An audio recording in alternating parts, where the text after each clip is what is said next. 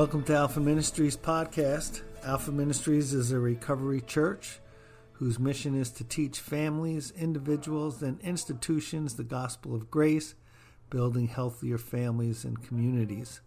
Today's podcast is part two of John's series that he's been preaching on Sunday mornings, Walking Backwards, part two. Today he talks about our birthright as children of God to hear God speak to us directly and to follow the leadership rather than using the law or having other people tell you what to do. Without further delay, here is the message from John. Backwards. Walking Backwards is a book that I've wanted to write for a long time. And uh, in fact, in this particular lesson, we call, I'm calling it Learning to Walk. And I'm kind of ashamed about this, but when I read what I wrote about learning to walk in chapter 1, last week was our introduction, this week's chapter 1, I had right there in the very first paragraph I mentioned my grandson Leo, six months old, trying to walk. Now, if you know Leo now, he's about this tall and he's throwing steers in the rodeo arena, and he evidently learned to walk.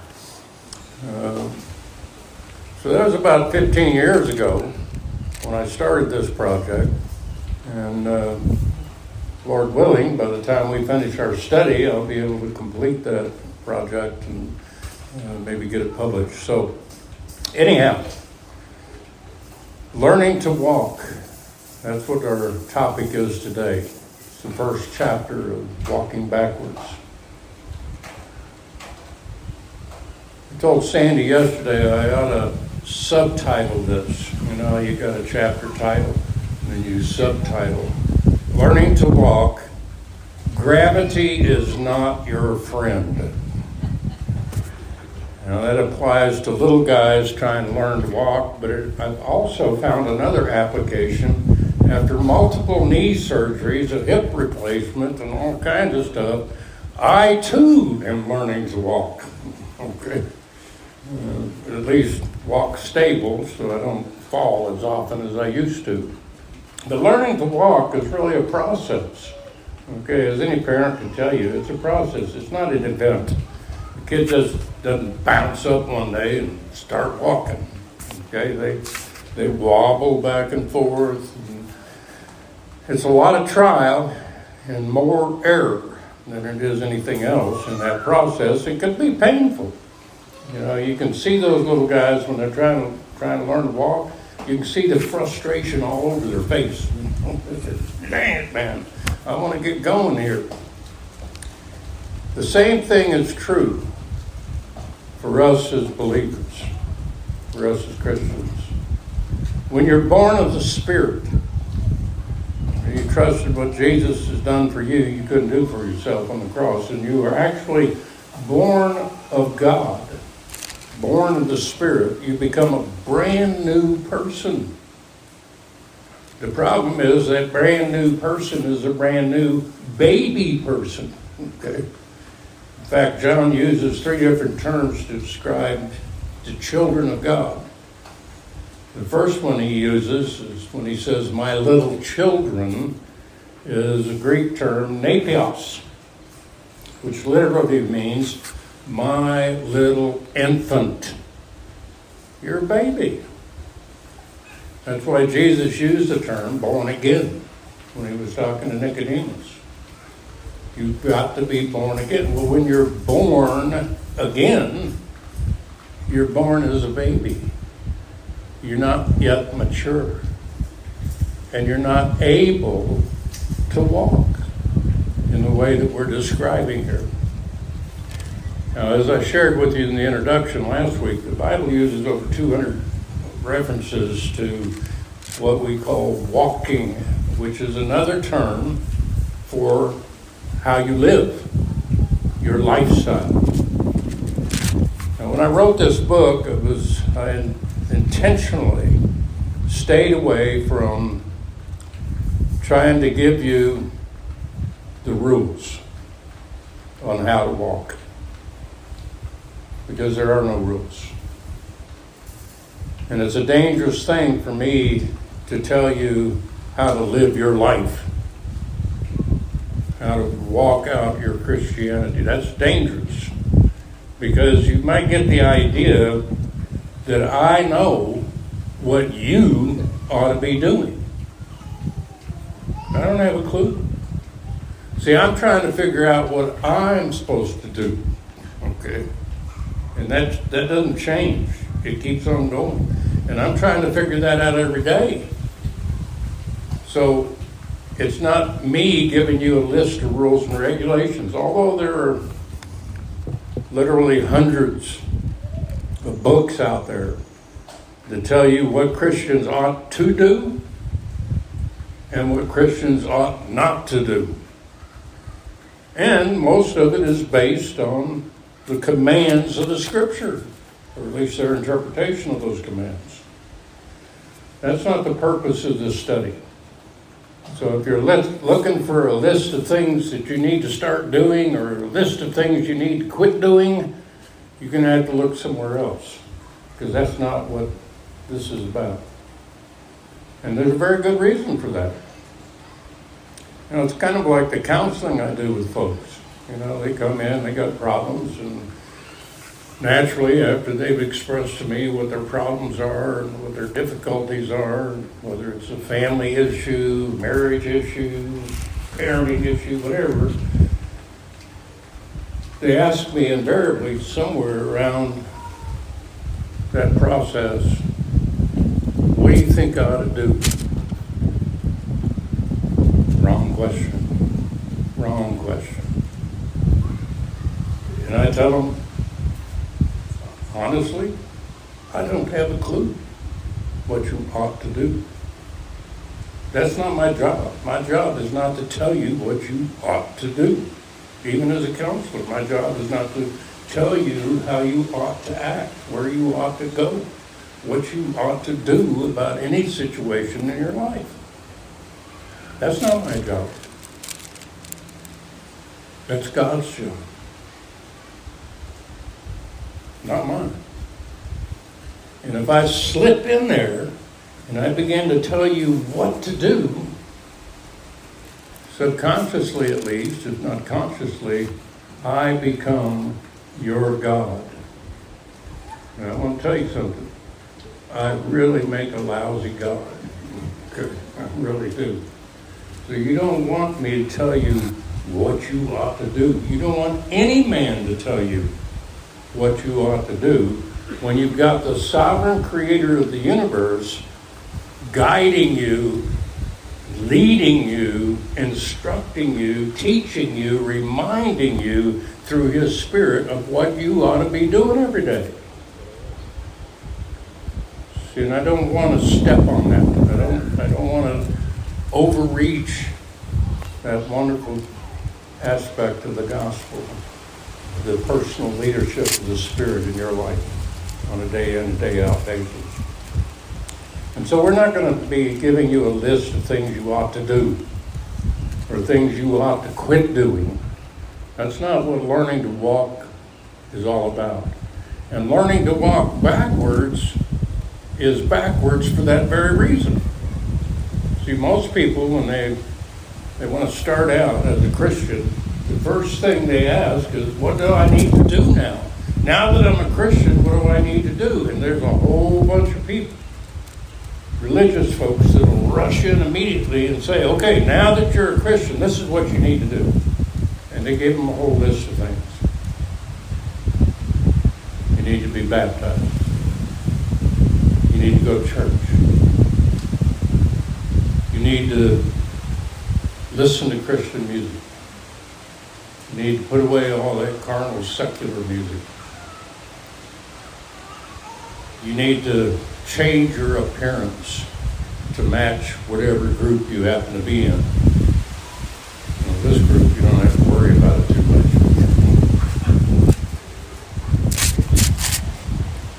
What do you want to do as a Christian? See, what they don't tell you is who answers that question for you is God. He's the one that tells you what to do. And I know it's tough because that's totally backwards to the way we think, isn't it? Now that I'm a Christian, just tell me what to do and I can do it. Tell me what to quit doing and I'll white knuckle it till I quit doing it.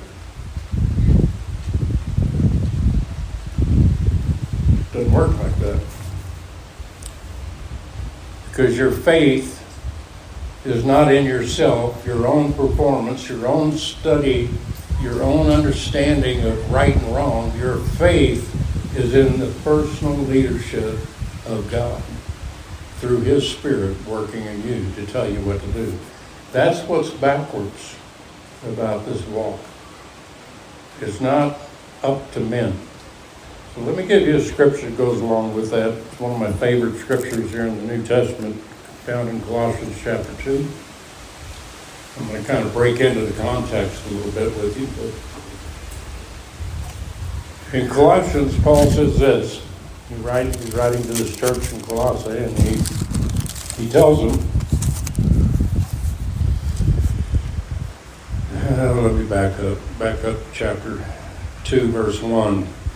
For I would that you knew what great conflict I had for you. And for them at Laodicea, and for as many as not seen my face in the flesh, that their hearts might be comforted, being knit together in love, and unto all riches of the full assurance of understanding, to the acknowledgement of the mystery of God, and of the Father, and of Christ, in whom are hid all the treasures of wisdom and knowledge.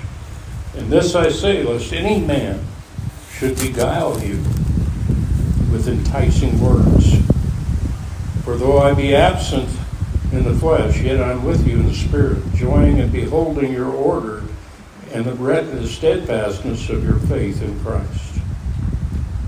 As you have therefore received Christ Jesus the Lord, so walk ye in him. Now listen to that. That one little verse, verse 6, describes walking backwards in a nutshell. As you therefore receive Christ Jesus the Lord. How was that, anyhow? How did you receive Jesus? Was it by your efforts to behave? Was it by your effort to be good? To keep the rules? to do what's right and not do what's wrong? Is that how you receive Jesus? Of course not. You receive Jesus as described, we covered it last week in Ephesians chapter 2. You received Christ Jesus, the Lord, by God's grace through your faith. By grace, through faith, are you saved. It's the gift of God, not of works, lest any man should boast. So you didn't receive Christ Jesus your Lord. You didn't become a child of God. You weren't born again by your own efforts to behave. You were born again simply by your willingness to trust what God said He did for you in Christ, you couldn't do for yourself. And you became a child of God. Now you became a baby child of God, but you're nonetheless a child of God. So the way you receive Christ Jesus your Lord, by grace through faith, that's the important phrase, is the way you are to live out your life. By grace through faith. And that's what we're trying to understand here. We're trying to figure out what does that mean? to live your life by God's grace through your faith. As I said in the introduction last week, this lifestyle we're trying to figure out how to live as a new person in Christ, This lifestyle is the exact same lifestyle that Jesus had while he was here on this earth. By the grace of God, through his faith and the personal leadership of the Spirit to fulfill the Father's will. That's how Jesus lived. That's how he walked on this earth. Supernatural. The really neat thing about it is you can do the same thing. God has made it possible for you to live the same way that Jesus did while he was here on this earth. Isn't that amazing? Think about that. That's an amazing thing. That God allows you to live like Jesus did on this earth. Now, by grace, as God's supernatural power working in you and through you, through faith, your ability to trust what God says is true about you and what he wants you doing. By grace, through faith. Now, Paul goes on in this context here in Colossians to warn against listening to other people tell you what to do.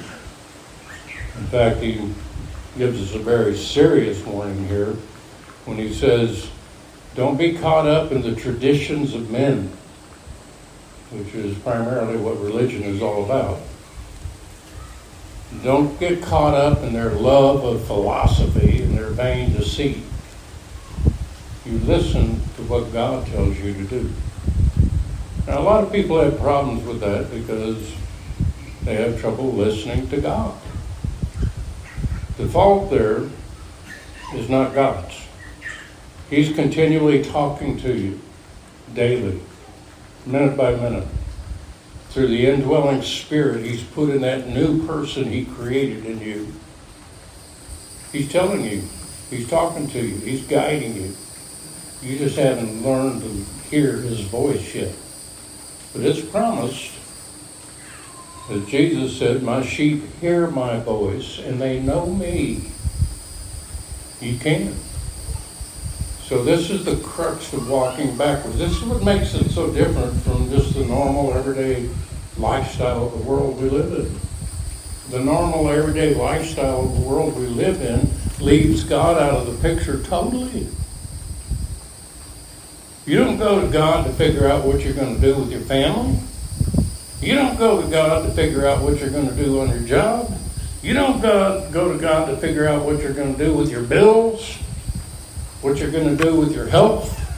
Oh, no, no, no, no. You go to the experts, quote, experts.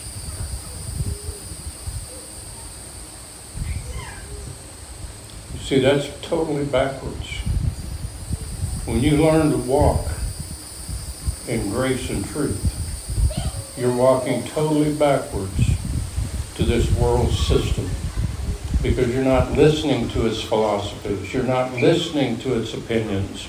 You're listening to God. You're listening to Him tell you what He wants you to do, where He wants you to go, how long He wants you to stay there, when He wants you to move. You're listening continuously for the voice of God telling you what you need to do, where you need to go, etc. That is so backwards to the world. So totally backwards. I was thinking this analogy of walking, as I said a moment ago, the subtitle for this chapter might be Gravity is Not Your Friend. Now, you know what gravity is, right? Little guy trying to learn to walk, he takes fledgling steps, boom, right? even when I was trying to learn to walk as an old man after knee surgery. I take a few steps, boom. It's kind of ironic that you go through the same process when you're old as you do when you're young, right? Learning to walk. Yeah, it's a lot of trial and error. And sometimes very frustrating and painful, necessary. Now, what he's telling us here is the way we are to walk is just exactly like Jesus did, by grace through faith. You say, well, why did Jesus have to exercise faith? He's God, yes, but he was fully human. And in his humanity, he trusted the Father with every step of his life. Every step. So this world system we're raised up in, this world system that we've all been conditioned in, this world system that has brainwashed us, actually, into thinking that we, number one, know what's best, and number two, we are in control, and number three, we can satisfy our own needs by our own efforts. That's gravity, folks and it will pull you down in your walk.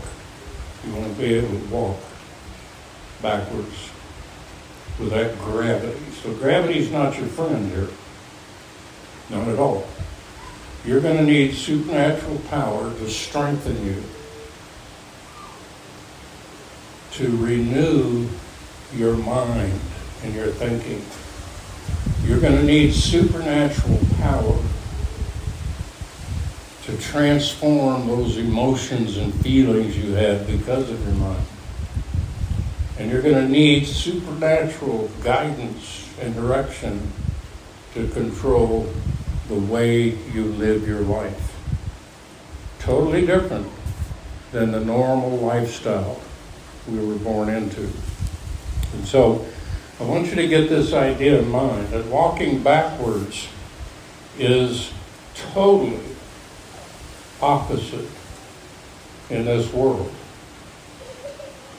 to the way we naturally would think. In fact, I, I, I actually rely on that. When I see a situation, a problem, or something coming up in my life, I, I think immediately my old carnal mind goes to work on how it is that I'm going to save myself. How it is that I'm going to make myself look good. How it is that I'm going to, what it is I'm going to do that I think is right and not do that I think is wrong in that given situation. That's wrong. So when I hear that in my own mind, when I think that, I automatically now reject that. The first, the first coping strategies that come to my mind about any issue, I reject. Because I haven't heard from God yet. I haven't heard Him tell me what He wants me to do. So I'm going to reject my natural impulses. I'm going to reject my natural desires. And I'm going to say, okay, Lord, what do you want? Now, sometimes He'll allow me to do what I was thinking that I needed to do. But sometimes he'll say, oh, no, no, no, that's not what you need to do. You need to do this. That happens frequently in our relationships, a lot more than we realize. You know, it, this life would be pretty simple if it weren't for the people in it. Right? You'd have a pretty good life if you didn't have to deal with people. People are tough. And because you know what's right and wrong. So you ate the fruit salad the knowledge of good and evil. And you've been indoctrinated with it, and you know what's right and wrong. It is easy for you to set yourself up as a judge on what other people are doing or not doing.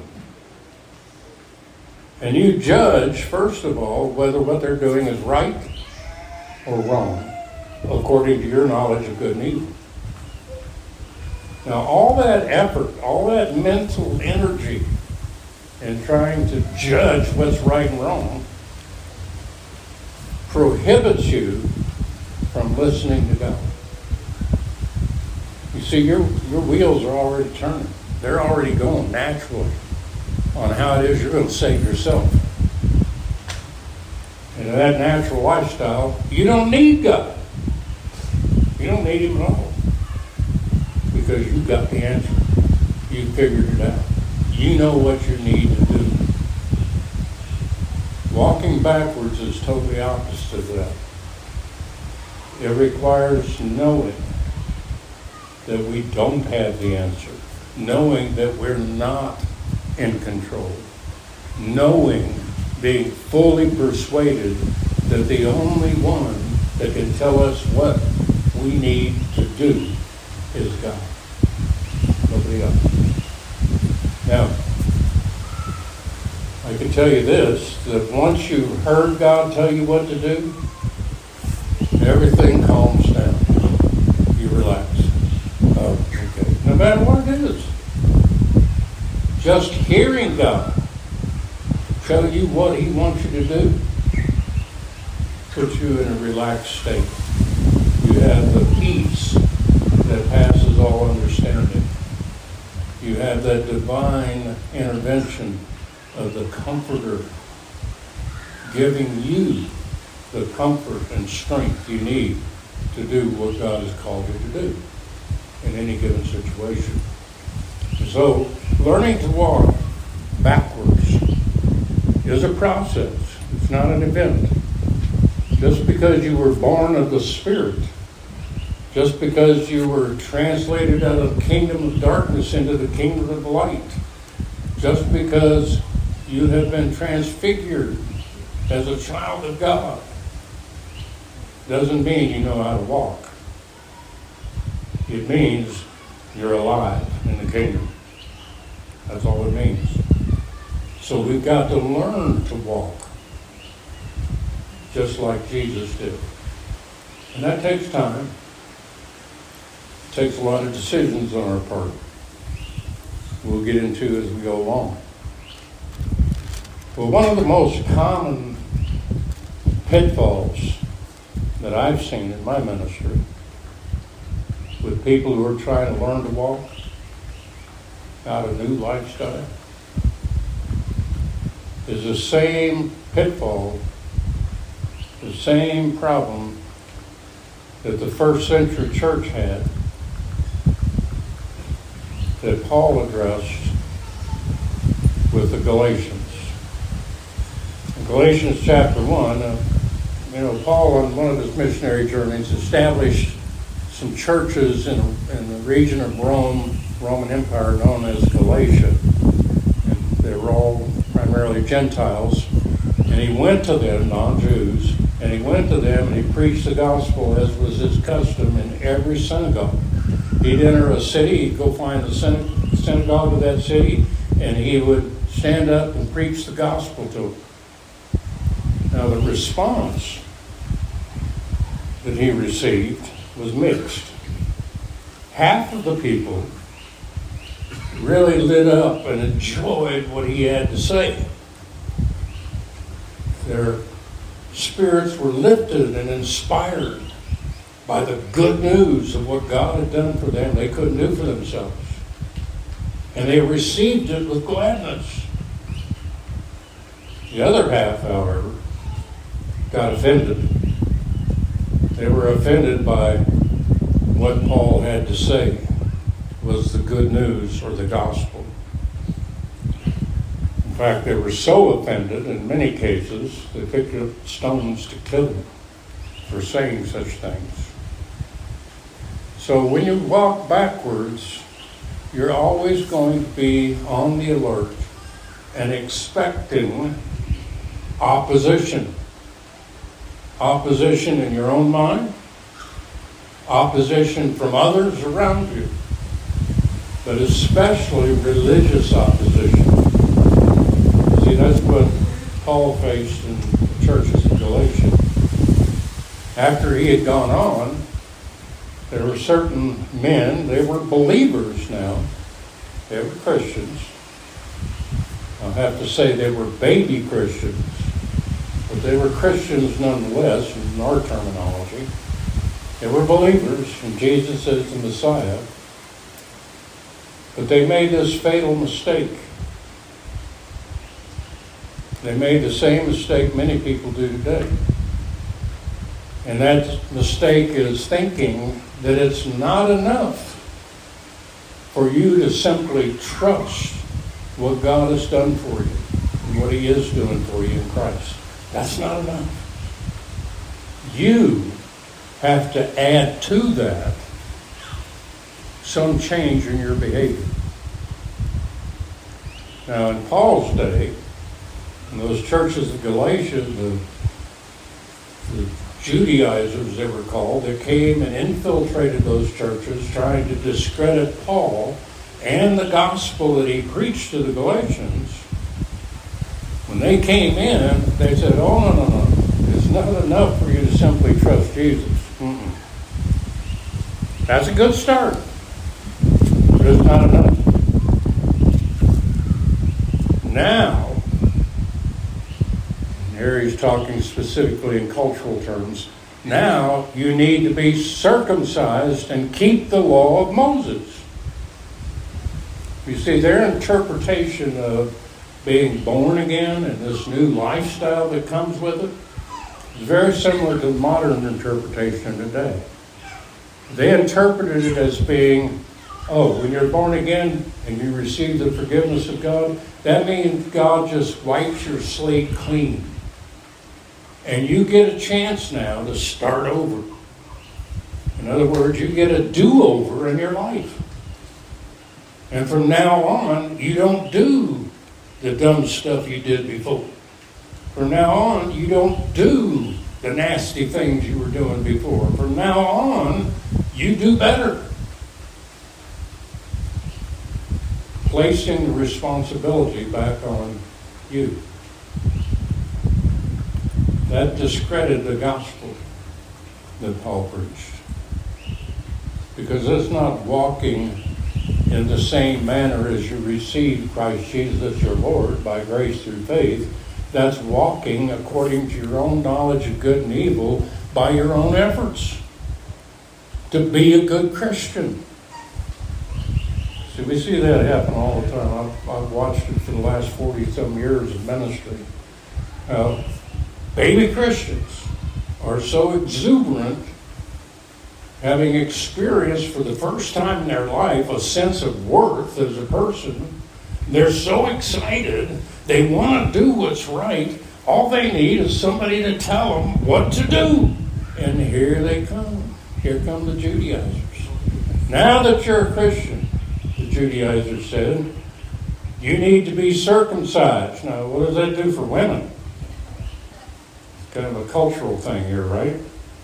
Well, a woman's salvation depended upon the circumcision of her husband or her daddy if she wasn't married. Now, we won't have that problem here today. You won't find that being preached in churches around. But even in the evangelical churches that actually say we're saved by grace through faith, they tack on other things. Now that you're a Christian, you need to go to church. You need to read your Bible. You need to pray. Now that you're a Christian, you need to change your life. You need to start acting like a Christian. Now that you're a Christian. And they put in a whole bunch of things. Just like the Judaizers did the churches of Galatia. But I want you to hear Paul's attitude towards that, okay, in this letter. This little letter to the Galatian churches is kind of like a white hot letter because he wrote it in urgency. I won't go into all the details historically as to why, but listen to what he says right in the introduction right from the very get go, Galatians. He says in verse 6 I marvel, I am amazed that you are so soon removed from him that called you into the grace of Christ unto another gospel, which is not another of the same kind But there be some that trouble you and would pervert the gospel of Christ. In other words, right off the bat, he states the problem. Here's the problem you don't know how to walk. You've been perverted by these men who came in and told you another of a radically different kind of good news. So let me see if I can put it in terms that you could understand. It's a little more modern for us today. And that is this. Here's the gospel the Judaizers preached, essentially. Those that troubled the Galatians. If you trust Jesus as your personal Savior, you might not have to go to hell and you might even enjoy the blessings of God here if you men get circumcised and you keep the law of Moses, the Ten Commandments. You see, that's like telling someone, hey, I got good news for you. You don't have to go to hell. You, you can escape God's wrath and you can earn his blessings if you jump through all these religious hoops. You get baptized, you go to church, read your Bible. Oh, tithing, that's a big one, by the way. See, that's a perversion of the gospel, folks. That's not the good news. The good news is if you trust Jesus to have done for you what you can't do for yourself, you are complete. That's what he said to the Colossians. He said, You are complete in him. Something else went out on me. All right, David, get up there. I don't know if that's a sign that I ought to quit or a sign that I just need to yell louder. You see, the truth is, the gospel is so radical that we find it hard to believe. I know, you can't hear me. Can you hear the wind?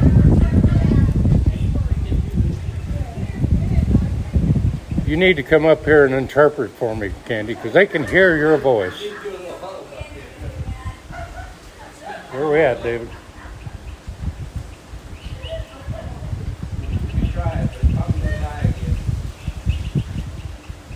Do it? Oh, there it is. It'd probably help if I could talk a little bit while you were trying to do that. Okay.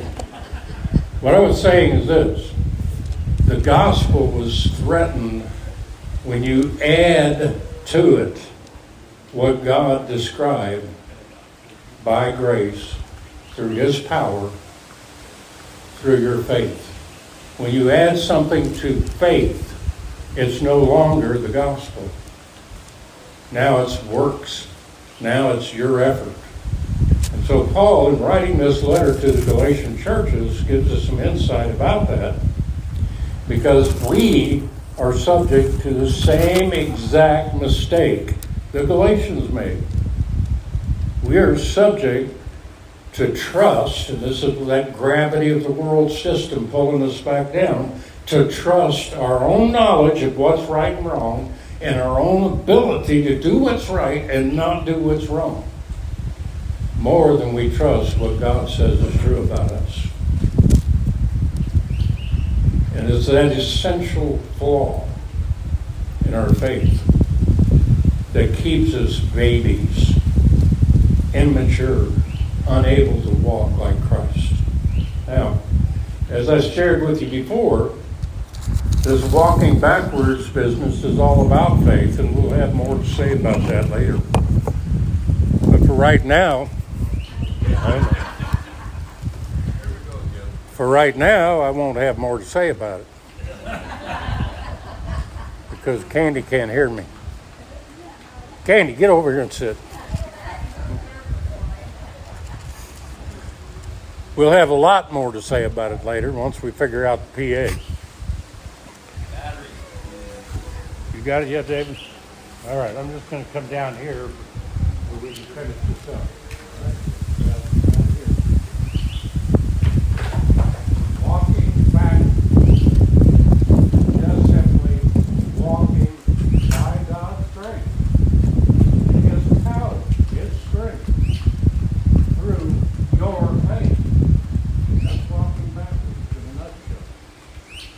Christians didn't do that. They started out that way. But then they got sidetracked when the Judaizers came in and said, no, no, no, that's not the way you walk. You got to do this. You got to do that. You got to do these other things. You got to keep the holy days. You got to follow the law of Moses. Then you're walking like Nothing could be further from the truth. Okay, that has nothing to do with walking backwards. It has everything to do with your effort to be a good Christian. So if you're going to walk backwards, this is my advice to you. Quit trying to be a good Christian. Quit. You won't get it done. You can't. Plus, you can't get any better than what God's already made you to be. You're already righteous with the righteousness of Christ. That's a gift. God did that for you. He made you a brand new person that is absolutely righteous. So quit trying to make yourself righteous. That's self righteousness. And that irritates everybody around you. Quit. Quit trying hard to be a good Christian. You trying hard to be a good Christian is like spitting on the blood of Jesus. Because what you're telling God is, your son Jesus, he didn't get the job done. Your son Jesus, he didn't have the power. Your son Jesus, he didn't save me. I've got to save myself. That's blasphemy against the gospel. That's the perversion of the gospel of Jesus Christ. So if you want to learn to walk backwards, if you want to learn to walk like Jesus, you quit trying to justify yourself. You quit trying to be a good Christian according to what you think is a good Christian. And you trust the Father. You trust what He says He's done for you. You couldn't do for yourself. See, this is why identity comes in so powerfully in this. You've got to know who God has made you to be and trust that. Otherwise, you're going to be sucked in by the gravity of this world. You're going to fall from grace, as he mentioned here to the Galatians, as a lifestyle, back into a lifestyle of legalism, trying to figure out what's right and wrong, do what's right and not do what's wrong. And when you get frustrated with that lifestyle of legalism, and it will frustrate the dickens out of you. For most people, in evangelical churches at least, it takes about seven years for them to burn out trying to be a good Christian. But they burn out, believe me. A lot of them switch over to being a Mormon. That's like jumping from the pan into the fire. Others switch over to being some other cult religion. Why? Why did they burn out? Because you don't have the power, you don't have the energy, you don't have the knowledge, you don't have the wisdom to be a good Christian. God made you righteous, doing for you what you can't do for yourself. You can't get any better than you are. And you're not going to get God to love you more if you behave yourself than he does right now. See, this is hard for us to put our minds around. I understand that. That's why these Galatians were so soon removed from the grace that's in Christ. Because they couldn't wrap their mind around what God had given them that they didn't deserve. Now, one of the, we could go on and on. I could preach for about three months on Galatians, but I want to point out a couple of things to you that are radical here in this book. Galatians chapter 5, when we get to the practical section of this letter, he gives us a little snapshot of walking backwards here by teaching us about a lifestyle of grace and truth. In verse 5, well, let me, let me start in verse 1 just to give you the context. He says, Stand fast, therefore, in the liberty wherewith Christ has made us free, and be not entangled again with the yoke of bondage. What's that yoke of bondage? That's that gravity of the world system trying to teach you how to save your own butt. He says, Don't be don't be back into that world system. Behold, I, Paul, say unto you that if you be circumcised, Christ shall profit you nothing if you fall prey to these false teachings about the gospel, like they were doing, you make Jesus of no benefit to you at all.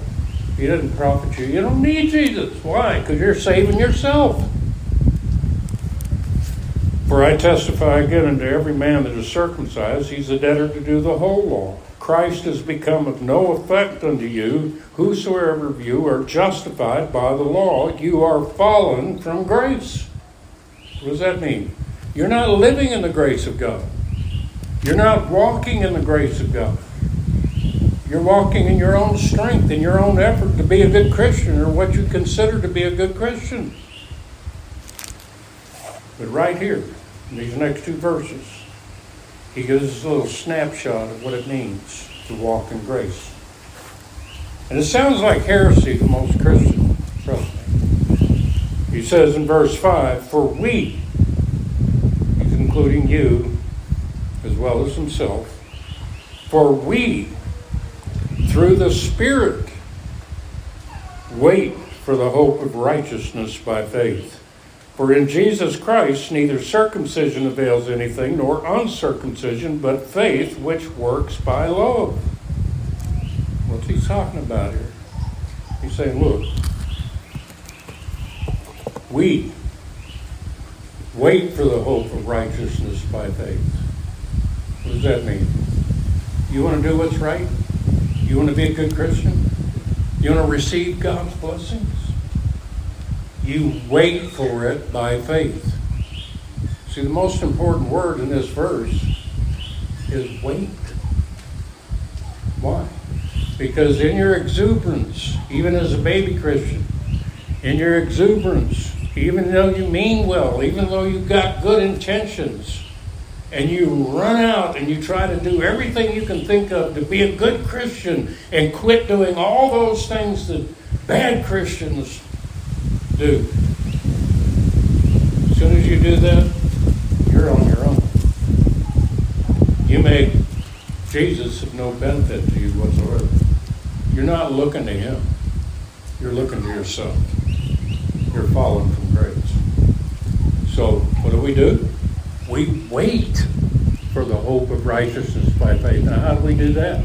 He goes on in verse 6 to explain in Christ Jesus neither circumcision, what you do, nor uncircumcision, what you don't do, counts with God. See, God's not looking for what you do or don't do. That's the law.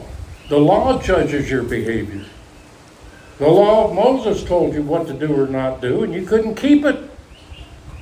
So God made you a brand new person who is absolutely righteous, who keeps the law of God constantly.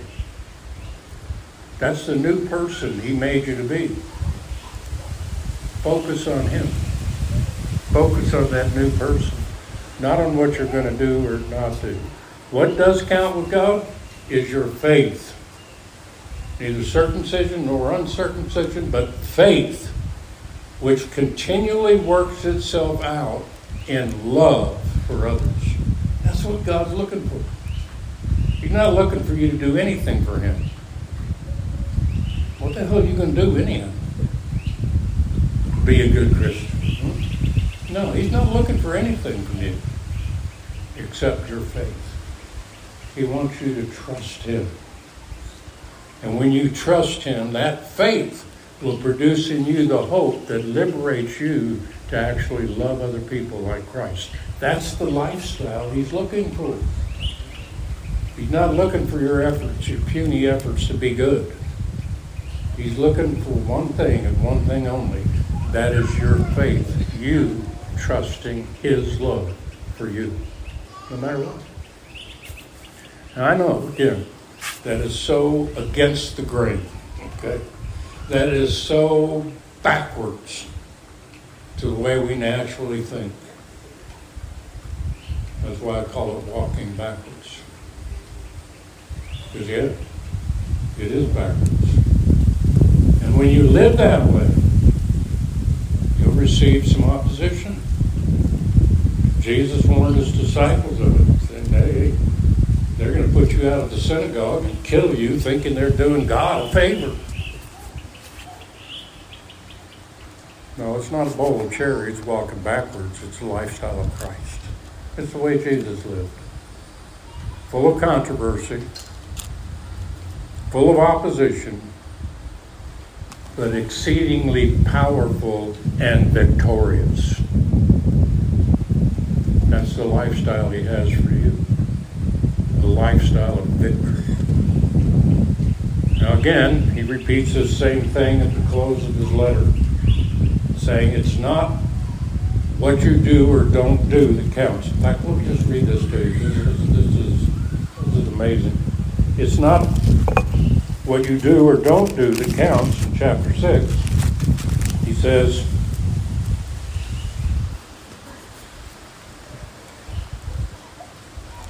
Verse 14, But God forbid that I should glory save in the cross of our Lord Jesus Christ, by whom the world is crucified unto me, and I unto the world.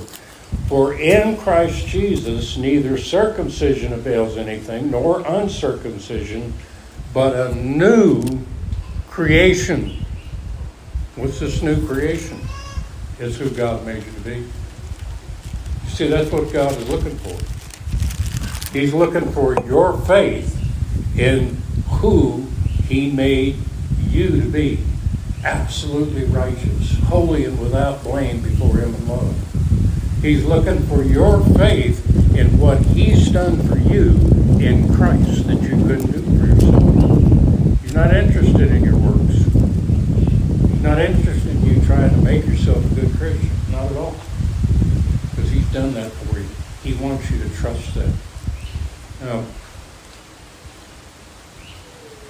the hardest thing we have to deal with is our natural conditioning to walk by sight, not by faith. We'll be talking about that a lot more in a later study. But today I want to close with this one admonition. And I want you to quit trying hard to be a good Christian. You already are. God has made you one with Christ. He has made you complete in Christ. He has done everything necessary to make you this new creation that is holy and without blame before Him in love. Trust Him. Relax. Receive the good news of what He's done for you, you couldn't do for yourself. Let's pray. Father God, as we come to your presence this morning, I thank you that you have indeed made us a brand new person. Given us the righteousness of your Son, Jesus. Created us in Christ Jesus, holy without blame. That you have already accepted us in the blood that you've blessed us with all spiritual blessings, that your love is never ending. Lord, we confess to you our inability even to believe this unless you work marvelously by your grace to open our hearts and minds to this truth. And so we ask you to continue to teach us now as only you can do through your Spirit, revealing to us who you've made us to be and all that you've done for us. For these things I pray in Jesus' name, Lord's sake. Amen. Thank you again for listening. If you want more access to Alpha Ministries teaching, you can like us on Facebook, subscribe to our YouTube channel, and visit our website, All times and dates for services and other events are on our website listed in the show notes.